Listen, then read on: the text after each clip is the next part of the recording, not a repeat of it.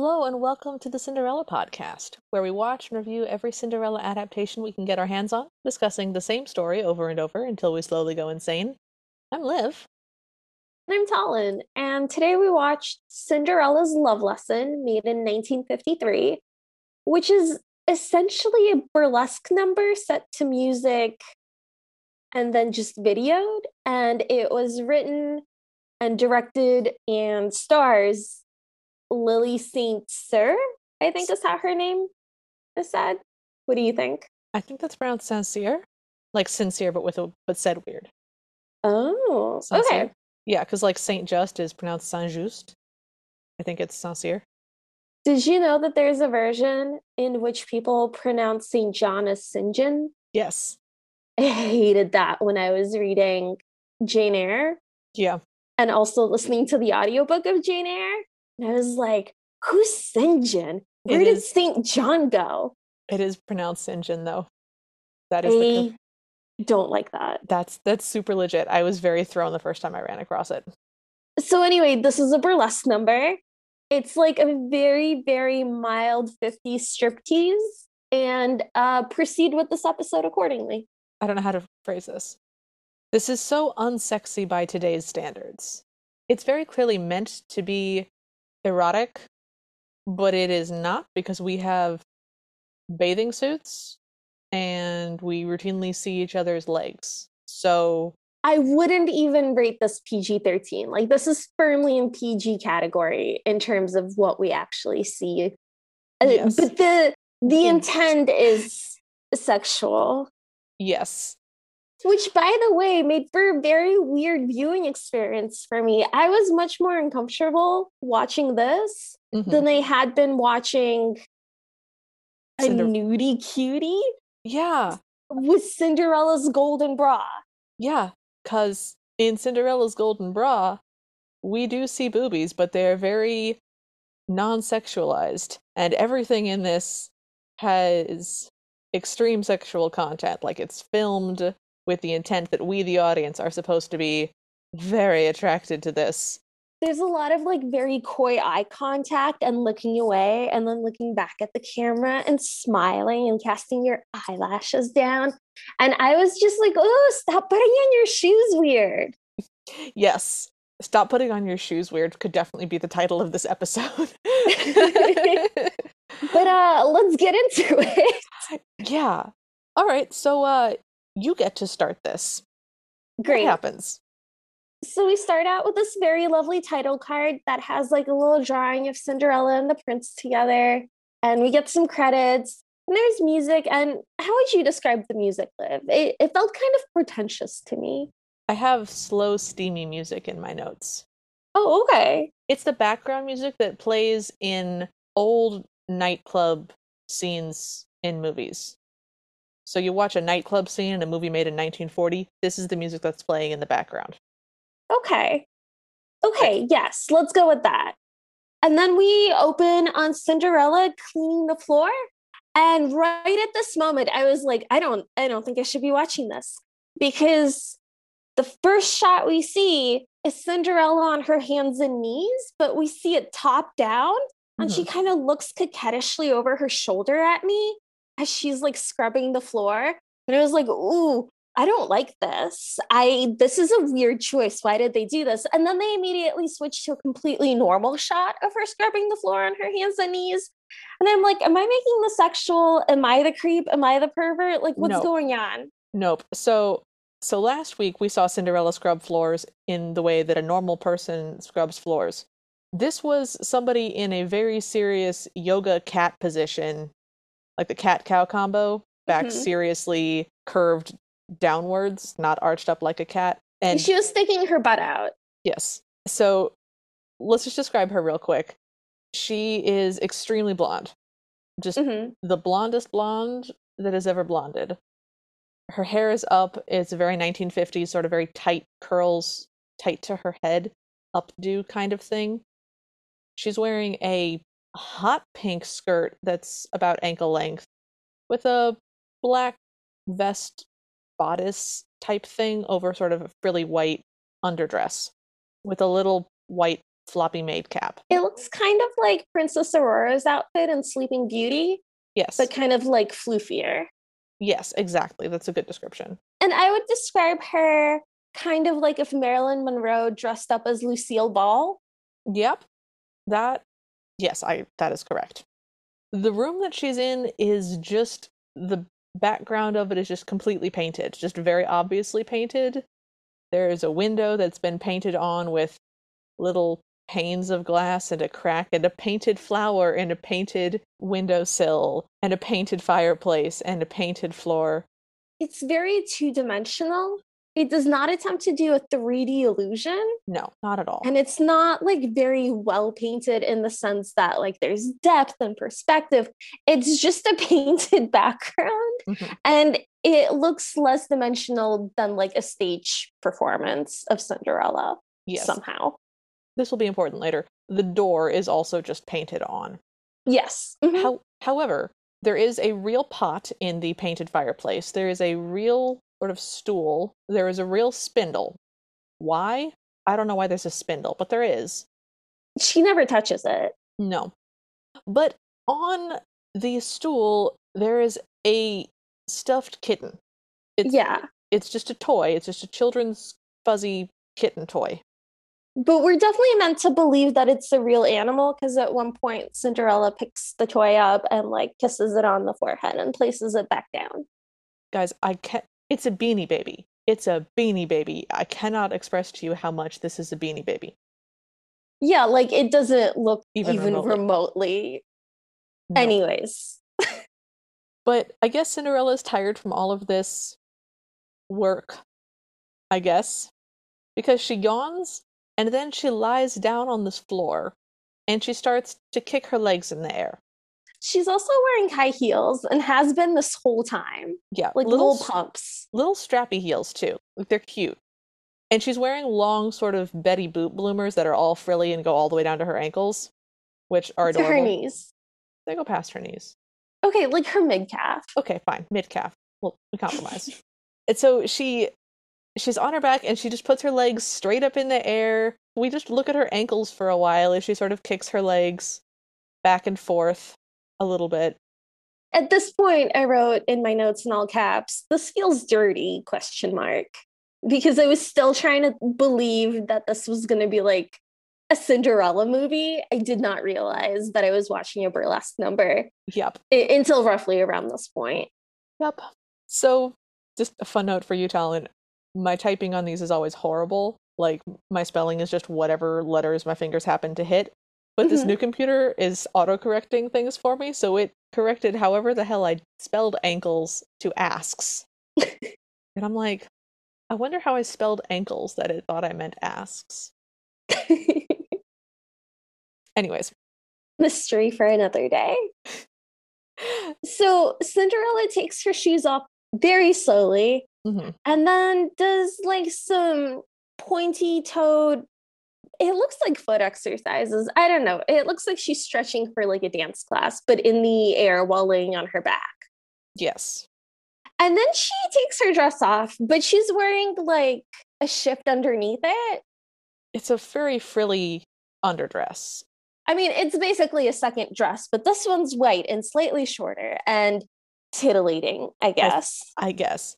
And she picks up her broom and starts to dance with her broom. She has a full face of makeup on, by the way, guys. She has very heavily painted on eyebrows, very, very, very bright, almost orange red lipstick. Her nails are all completely perfect and done. Yep. But then she gets bored dancing with the broom and she decides to take off her bloomers. So she hikes up her skirts to the mid-thigh and then slowly rolls down her bloomers one leg at a time. Again, I can't emphasize this enough. We're seeing from the thigh down. This is just the shorts that I wear in the summer. That's how much of her legs you're seeing is just summer attire now. Yes. But she is undressing, so I guess that's provocative. When she was done dancing with the broom, she also thrust it away from her and kind of like threw it across the room and then looked very surprised at herself. And then was like, I guess I'll take off my pantaloons. Her phase journey is just incredible through this. If you guys are wondering why we haven't described a stepmother or a stepsister, keep waiting. It will never happen. And now we get our fairy godmother. Which oh, is, do we live? It is a wand that comes out of nowhere. There is not a person attached to it. There's not even a hand attached to it. A wand appears from off screen and taps something. Right now it taps her head, and a little crown appears on top of her head. Well, she slowly takes her hat off while looking at a hand mirror. Oh, right. And then there's a crown because the magic wand thing happened while I wasn't paying attention. And she just admires herself for a while. Yep. She sort of kind of like walks around the room looking into the little hand mirror. She curtsies to herself. And then she glances over at the stool where she had thrown her bloomers. And the disembodied wand has turned them into nylon stockings. And her really cute little strappy heels have become different cute little heels. But chunkier? Yeah. So like, I guess less sexy if you're going for that. I think those were supposed to be slightly more formal strappy shoes. Oh. I don't... So the first ones look more suitable for like a tea party, and the second ones look more suitable for like the theater. I understand that they're doing things to be sexy, but because they are not sexy to me, I kind of have to like reverse engineer what's supposed to be happening. And so I'm just like analyzing everything and asking, is this because it's sexy? Are we doing this for sexy reasons? And I'm looking at like a teapot and I'm confused. Yes, that feeling will remain the entire time. That feeling will never fade. So she walks over to the spinning wheel now. She still won't interact with it, but she's over by it now. And she starts to slowly put on these nylon stockings. She holds them up so we can see how sheer they are and how shapeless they are because it's the 1950s. And she then slowly crumples them all up into a little ball so that you can put it on the toe of your foot, and then slowly puts on her stockings in the very 1950s pinup pose kind of way. Yeah, perched on the very edge of a seat, and then one leg pointed and bent towards the floor, and the other one like pointed with the knee bent but in the air. Yes. Like the way no actual person puts on tights. The way no one in the history of the universe has ever put on tights or even socks. Yeah. And then there's a lot of like shots of her face looking at the camera and looking away. And the music changes to something more like sultry. Yes.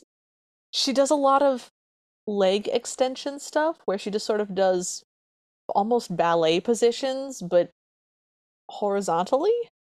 She just bends and unbends her legs in the air while perched on a chair. I don't like that rhymed. Perched. But she's doing this with her like toes pointed, and we're seeing how her tights are. Yeah, and then she leans back and we get the most uncomfortable view of her.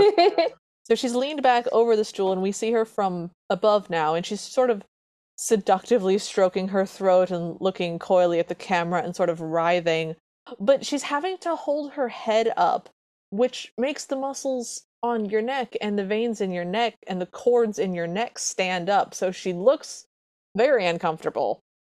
She's doing like this back bend off the chair, and she's leaning backwards and her head is tilted backwards, so gravity is pulling her head down towards the floor, and she keeps having to fight it. And occasionally she pulls her head all the way up and then lets it drop again. And I'm just really worried that she's going to pass out because all the blood is going to her head. But I guess this is sexy too. I guess this is sexy.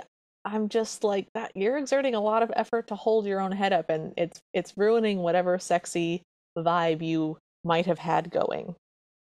Please just sit up or lie down. Just pick one. I understand like the idea that like somebody arching their back is sexy, but that's not what we're seeing. No. We're just seeing her from her collarbones up. Yeah. So then she stands up. Finally, she makes a decision, and she hikes her skirts high up to her thighs again so she can admire her nylons. And the wand comes in again and taps her pinafore. And now she's wearing a 1950s bottom half of a swimsuit. So it covers her belly button. It's like very form-fitting very grandma style underwear. Yes, it's very silky, well-cut, incredibly high-waisted granny panties. I could wear that to a nightclub and it would be, oh, those are really sexy shorts, Liv. Like, that's what she's wearing. Yeah, like, this is still within reasonable bounds for a person existing, like, outside of their own home. Mm-hmm. Like, you could walk down the street in it and, like, it would be fine. Yeah. The wand comes and taps her again, and now the top part of her outfit is the weirdest bra we've ever seen, and we just watched a movie with a golden bra with tassels. It had so many layers of ruffles at the very top that it completely obscured, like, the shape of the chest. Yes. So it was just kind of, like, very structured, and everything was covered, and it looked very, like, inorganic. Well, not only inorganic, I don't even see how you could wear something over it. If it was the sort of bra that was designed to be worn over a dress where sort of the top part of the bra was visible because it was some sort of weird 1950s thing, then sure. But seriously, imagine you had a bouquet of flowers and you decided to store all of it in the cups of your bra. Yeah. It looked like that. It was erupting. Indeed. Petals yes. of fabric. So Cinderella is very surprised, but she's also, like, strutting and posing mm-hmm. while looking surprised. And she's striking a lot of very, like, hand on hip, the other hand at the back of your head, kind of cocking out your hip, and very, like... Just modeling poses. Yeah. And then the wand strikes again, and it turns her little servant outfit into this really pretty gown. Mm-hmm. And I was ready to make fun of it, but I was like, oh, damn, that's actually very beautiful. Yeah, and it's classic 50s. It's very flowy. It doesn't have a big full skirt, but it has a lot of tulle. It is a sleeveless bodice, and it's got this pink shawl that attaches to the front and goes... The shawl, like, attaches over the front part of the bodice and makes this beautiful contrast of pale pink to pale blue.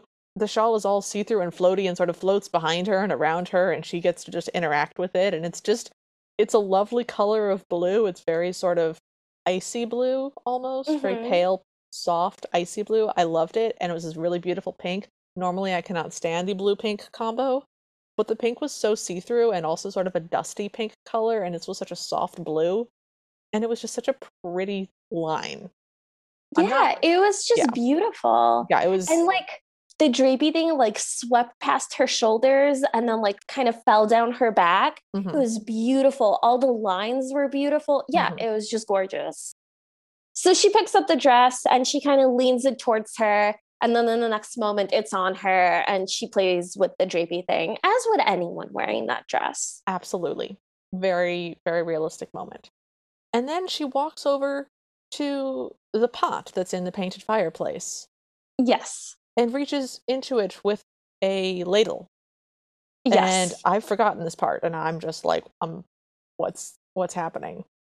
And she stirs the pot, and she pulls jewelry out of it. And I'm just going to read you my notes for a second. Oh, please. She stirs the pot and pulls jewelry out of it, ? Is she going to eat it? Oh, she eats it. She's eating it, ? No, she takes it out and puts it on. It's a necklace. That is almost exactly what I wrote. That's so funny. Except mine has... I didn't understand that it was a ladle. I could tell that it was a utensil of some kind. So when she brought it to her mouth, I just wrote, she puts it in her mouth in total shock. But yeah, she, like, slurps it in and kind of holds the jewelry with her mouth, but it's still hanging out of her mouth. Like when someone eats spaghetti badly. Like a dog bringing you a toy. Yes. And then she deposits it from her mouth into her hand. And we see it's a necklace. And she daintily puts it on around her neck. It's kind of like a chunkier, sparkly necklace. And she's already wearing matching earrings. What a surprise.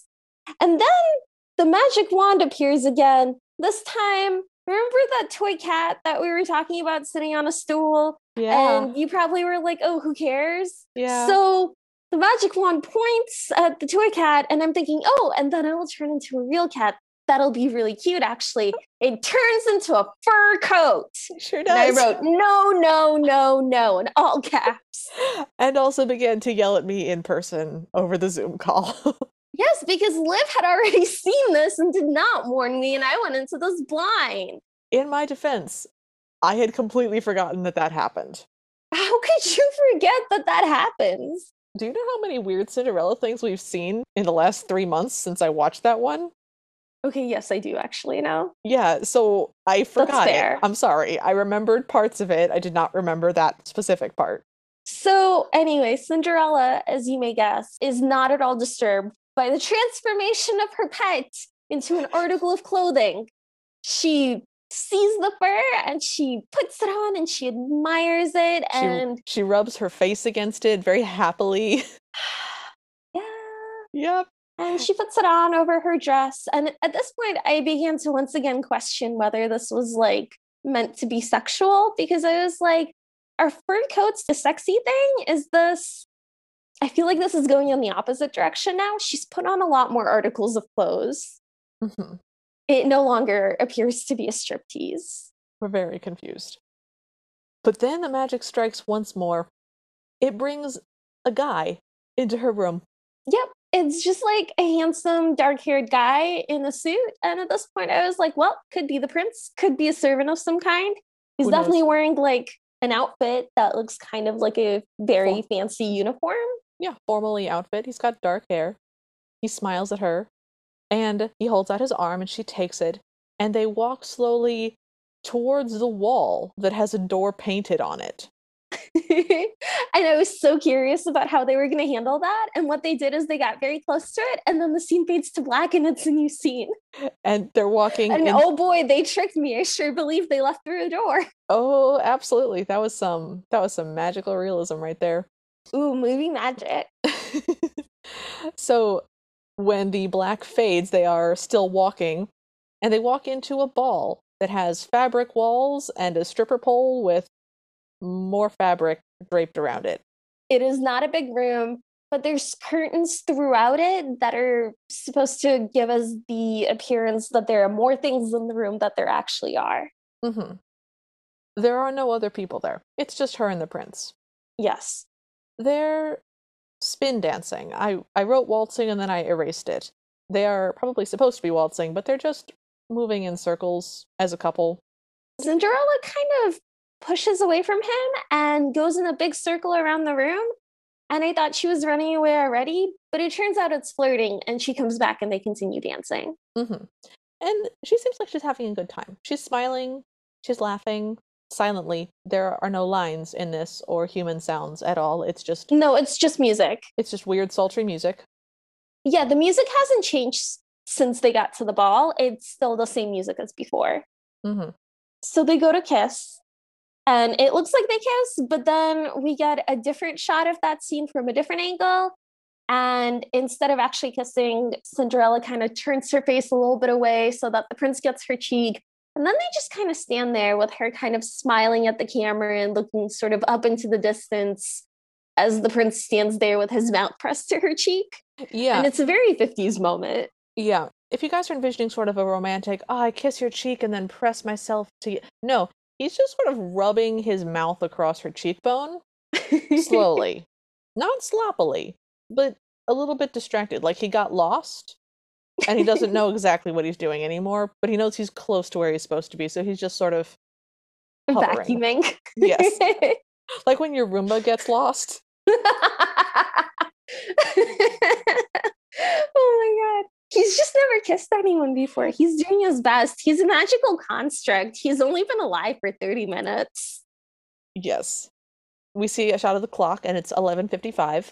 The clock is also painted onto the wall. Oh, yeah.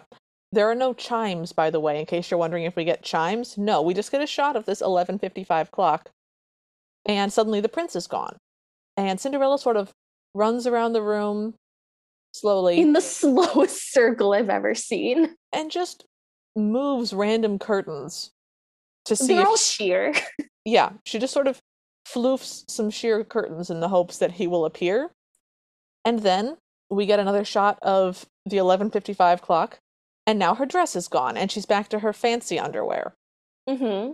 And she's holding her hands around her chest, not covering this very fancy flower bra that she's wearing, but just sort of... They're hovering next to her chest on either side, kind of... I don't even know how to describe it. It's like she's trying to get an airplane to land, but near her boobs. It looks like she's about to do that dance move that Britney Spears does in Toxic, where she rotates her cupped hands in the general area of her boobs, but then she doesn't move them. She just holds them there. Yeah. And then we get another shot of the clock, and now it's midnight. And now she's wearing a tinier bra. This is now like a bustier bra, and it's just a normal shape and doesn't have tons of bouquets under it. It's just a plain, smaller white bra. Mm-hmm. So that's like underwear. And then immediately, no bra, but she has completely wrapped herself in her arms. So you don't even get any indication that there is cleavage.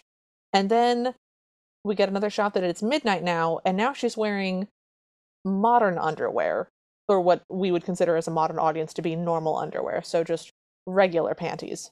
Instead of these just plain white panties in like a regular bikini cut. Yeah, and she's sitting on the floor, and she's clearly not wearing a bra because we can see her side and there's no fabric there. But she's, again, just completely wrapped up in her own arms. So there is nothing displayed at all. Mm-hmm. And then we get one more shot of it being midnight, and suddenly she's completely back to all of her old servant clothes. The pink skirt, the white floofy dress, the black sort of waistcoat vest thing, the mob cap. She starts walking away, and the screen gets dark, and then it's the end. And then we're done. Happily ever after. Goodbye. And I was like, what? Yep. Where's the next scene? There is no next scene. That's the end of Cinderella. She done. Goes to a fake pretend ball with a magic prince that disappears at midnight, and then she gets progressively less dressed and then dressed again. And that's the end of her night. Yep. And at this point, Talin and I went on an adventure to see what the heck had inspired this. And we found out some really fascinating trivia, which we're going to share with you guys now. Yes. I guess if you don't want to learn, you can fast forward through this. You cannot fast forward through this. There are so many amazing things in this trivia that you're about to get. You're going to like this. I promise. So the first thing that we discovered is that the actress Lili St. Cyr was also the one that directed this. And it's listed in IMDb as uncredited. And then it turns out that she also wrote it. And we were like, okay, well, who is she? And then we went on a deep dive, and it turns out that she's very interesting. Indeed. So Liv, what did you discover? First, I found out that she is known as the First Lady of Burlesque. She was a famous striptease artist of the 40s and 50s. And my favorite piece of trivia is that she got her big break in Hollywood in 1951 when she was charged with indecent exposure during a bubble bath performance. She went to trial for, quote, lewd and lascivious performances, and she volunteered to take a bath in the courtroom to prove how tasteful it was. The judge declined this offer, and the jury declared her work to be art. She was known as like a very fancy, like high class, very tasteful burlesque performer because she did not flash her pubic hair like others did, is what Wikipedia has informed me. She also did a bunch of her thing was reverse stripteases. So she would do a lot of bubble bath stuff where she'd start out nude and then like become more dressed. Evidently, that was the thing that she did. Okay, here's my favorite thing that I read about. So I'm just going to read straight from Wikipedia for you.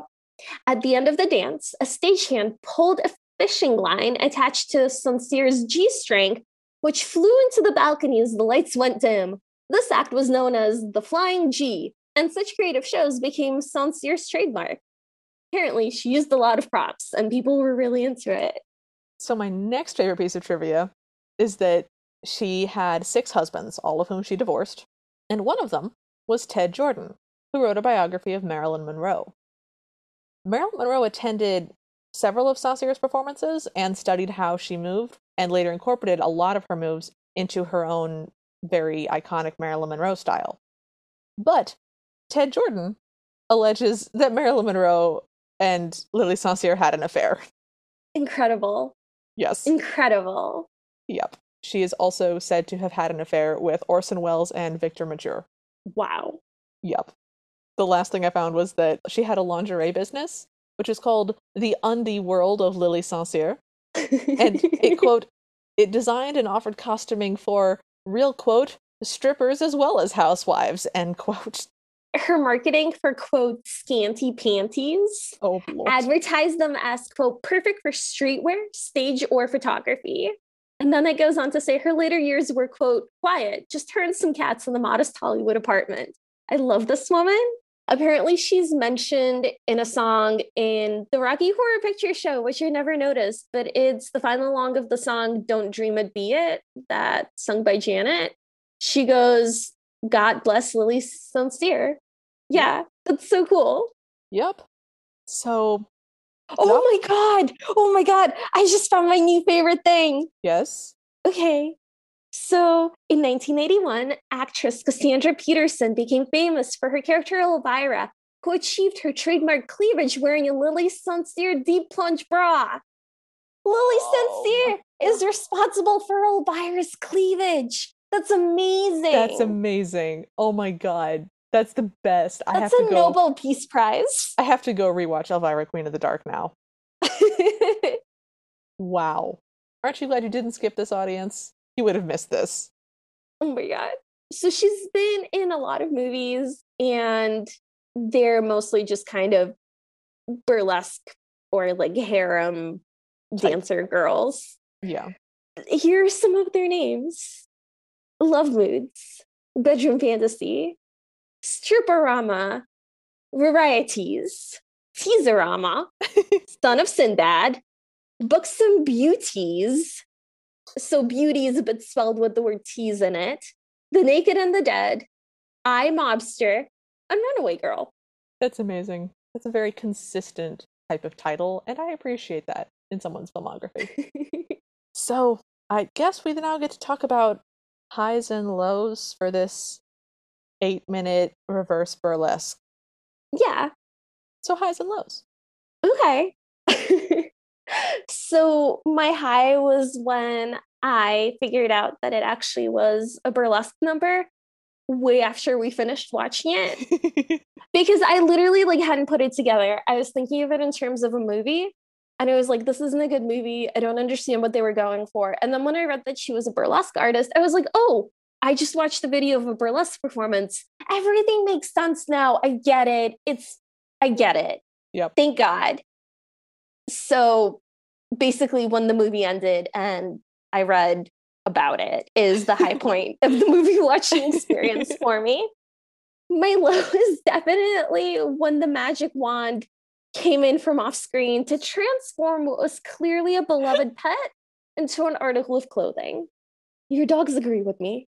My dogs do agree with you. How about you, Liv? What are your highs and lows?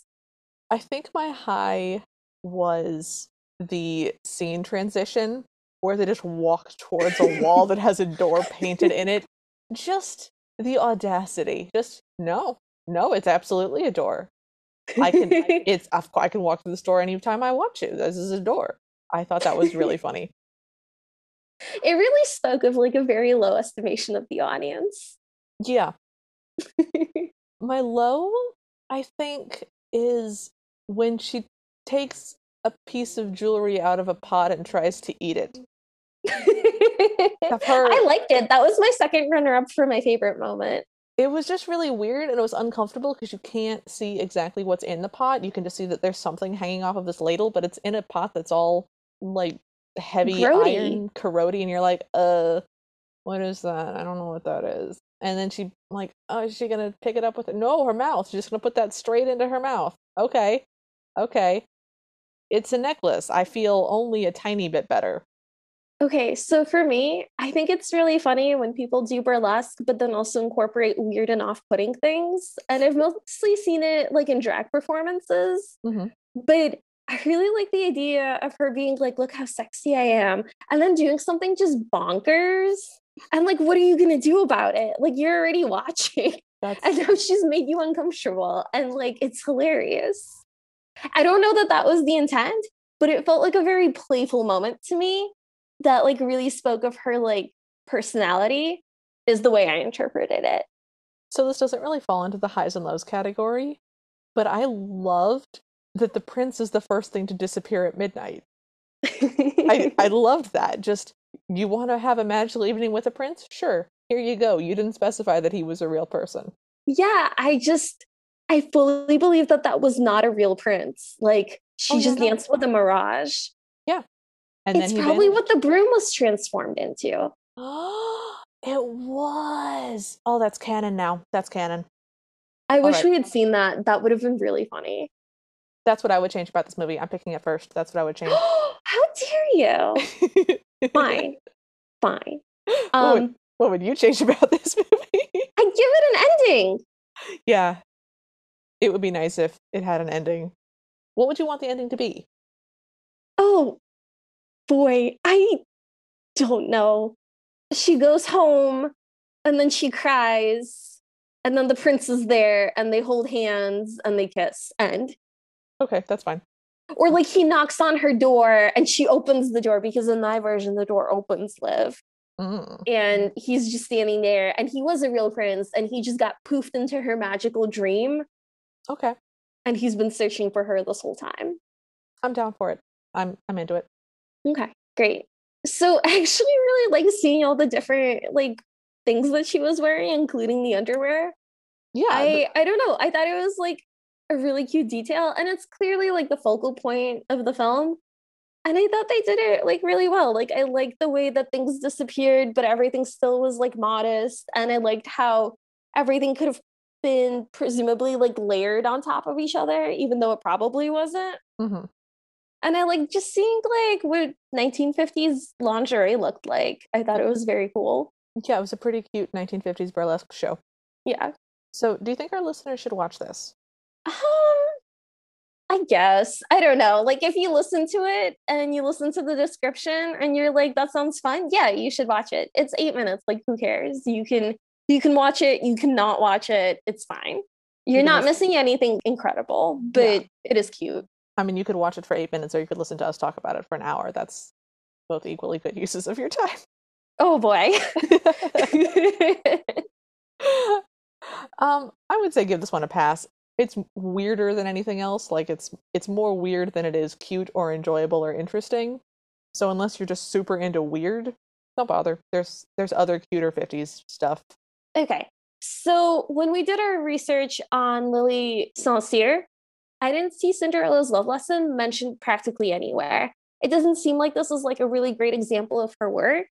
I would maybe, like, if you're feeling curious about this, I would look her up and see if you can find something else by her. Mm-hmm. Because she does seem like a very interesting person who's has like a really significant history as a performer. I don't know that this was like anything special. In IMDb, this was her first thing. Mm-hmm. So it said that she got her big Hollywood break in 1951, but this is the first thing on her filmography, so I don't know, but this was the first thing that was listed, so I believe that she went on to do other stuff after this. Yeah, that was maybe higher quality. Maybe with real backgrounds, who knows, who can say. Maybe with real cats. Oh no, that would have been worse. What one thing would you change to make this worse instead of better? Oh, to make this worse, I would have had her react appropriately to the cat getting changed into a coat. Ooh. Just like burlesque stops, she dissolved into tears and starts screaming and like beating her hands on the floor. That's so dark. You asked this question. I didn't ask this question. What one thing would you change to make this movie worse? I would have her just doing chores at home as the last scene. Or her like waking up from like a nap. Would have her and the prince just walk, but it doesn't fade to black, and they just walk into the fabric, and then they get stuck in the fabric, and then they have to people come and help them get out of the fabric because they're just caught. I said worse, not better. Okay. So will you ever be watching this again? No, I think I'm good. I think that was enough. Yeah. I'm good. I've watched this twice. I also think I'm good. I don't really want to watch this again. Yeah. So what's your grade? Man, I don't know. I think I'm going to give this a C. Okay. Because the ball was interesting. It had Was it? I'm so sorry. The dress was interesting. There we go. The dress was interesting. I really liked the dress. It had its own very clear concept of what it wanted to do and what it wanted to be, and it did that very successfully. Mm-hmm. I don't know why it wanted to do that, but it did. And it's a really interesting time capsule piece. It missed most of the beats of a Cinderella. It's no step family, no ending. It's a pretty weak story, so I can't really give it a lot.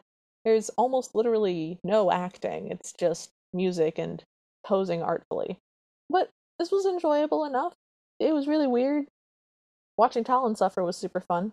So I think I'm giving this one a C. What about you? Okay. Let's go with a D+. Okay. I can't accept that it doesn't have an ending. It just feels like they had part of an idea and then it didn't get carried out all the way. So I can forgive everything else. Like the painted on backgrounds, that's kitschy, that's fun. Mm-hmm. The weirdness of the striptease and like the prince appearing and disappearing, whatever, stylistic, it's cool, I'm interested. But the fact that it just ends with her in the ballroom in her servant clothes and then nothing else happens, like what am I supposed to take away from that? Like how am I supposed to feel? It's not even sexy anymore. Like even if it had been for me, I'd be like too upset about Cinderella. Like she also sort of hangs her head and sort of walks away dejectedly. Yeah, so, like what am I? That's it's a weird ending. You can't end a striptease with like a sad thing. Evidently, you can. Oh boy. Well, it's almost midnight, so thanks for joining us. If you like this episode, please leave us a rating or a review. We'd love to hear from you, so follow us at CinderPod on Twitter and Instagram, like our Facebook page, or email us at thecinderellapodcast@gmail.com. If you want bibbidi-bobbidi bonus episodes, or to hear us discuss this week's Cinderella, but with more adult questions, language, and beverages, join us in the Ever After Party at patreon.com/cinderpod. Our intro music is Bad Ideas by Kevin MacLeod, and you can find him at incompetech.com. So Liv, what are we watching next week? Next week, we're watching Tam Cam, the Vietnamese Cinderella. Yes! I'm so excited about this. Let me look up the IMDb and just read it. Mm-hmm. Okay, so this is technically called Tam Cam, the Untold Story. So I'm just going to read you a snippet of my favorite user review for this. Oh, please do. Tam Cam is like the go-to tales for the old generation when they want to inspire the young one to do more good deeds. And just like any fairy tale in the world, there can be no good without evil. So Tam Cam, the Untold Story, follows the formula almost step by step, with the addition of kung fu, bad CGI monsters, and cringe dialogue. The acting is passable, but sometimes it can get very annoying. The comedic timing made me quit watching, but I managed to finish it later. It got real fun in the final arc, with the big battle scene, and the hilarious werewolf versus scorpion-like thingy. Yeah. Fascinating. So this is going to be great. I'm so excited. I can't wait to see what part of the Cinderella story is the werewolf fighting a scorpion monster part. I don't know, but I think Cinderella... But I hope it's the ball. Me too. I hope that's the ball. I just... Fingers crossed. Anyways, so that's what we're watching next week. I could not be more excited. You guys should absolutely join us again, because it's going to be amazing. Well, until then, we hope you have a happily ever after.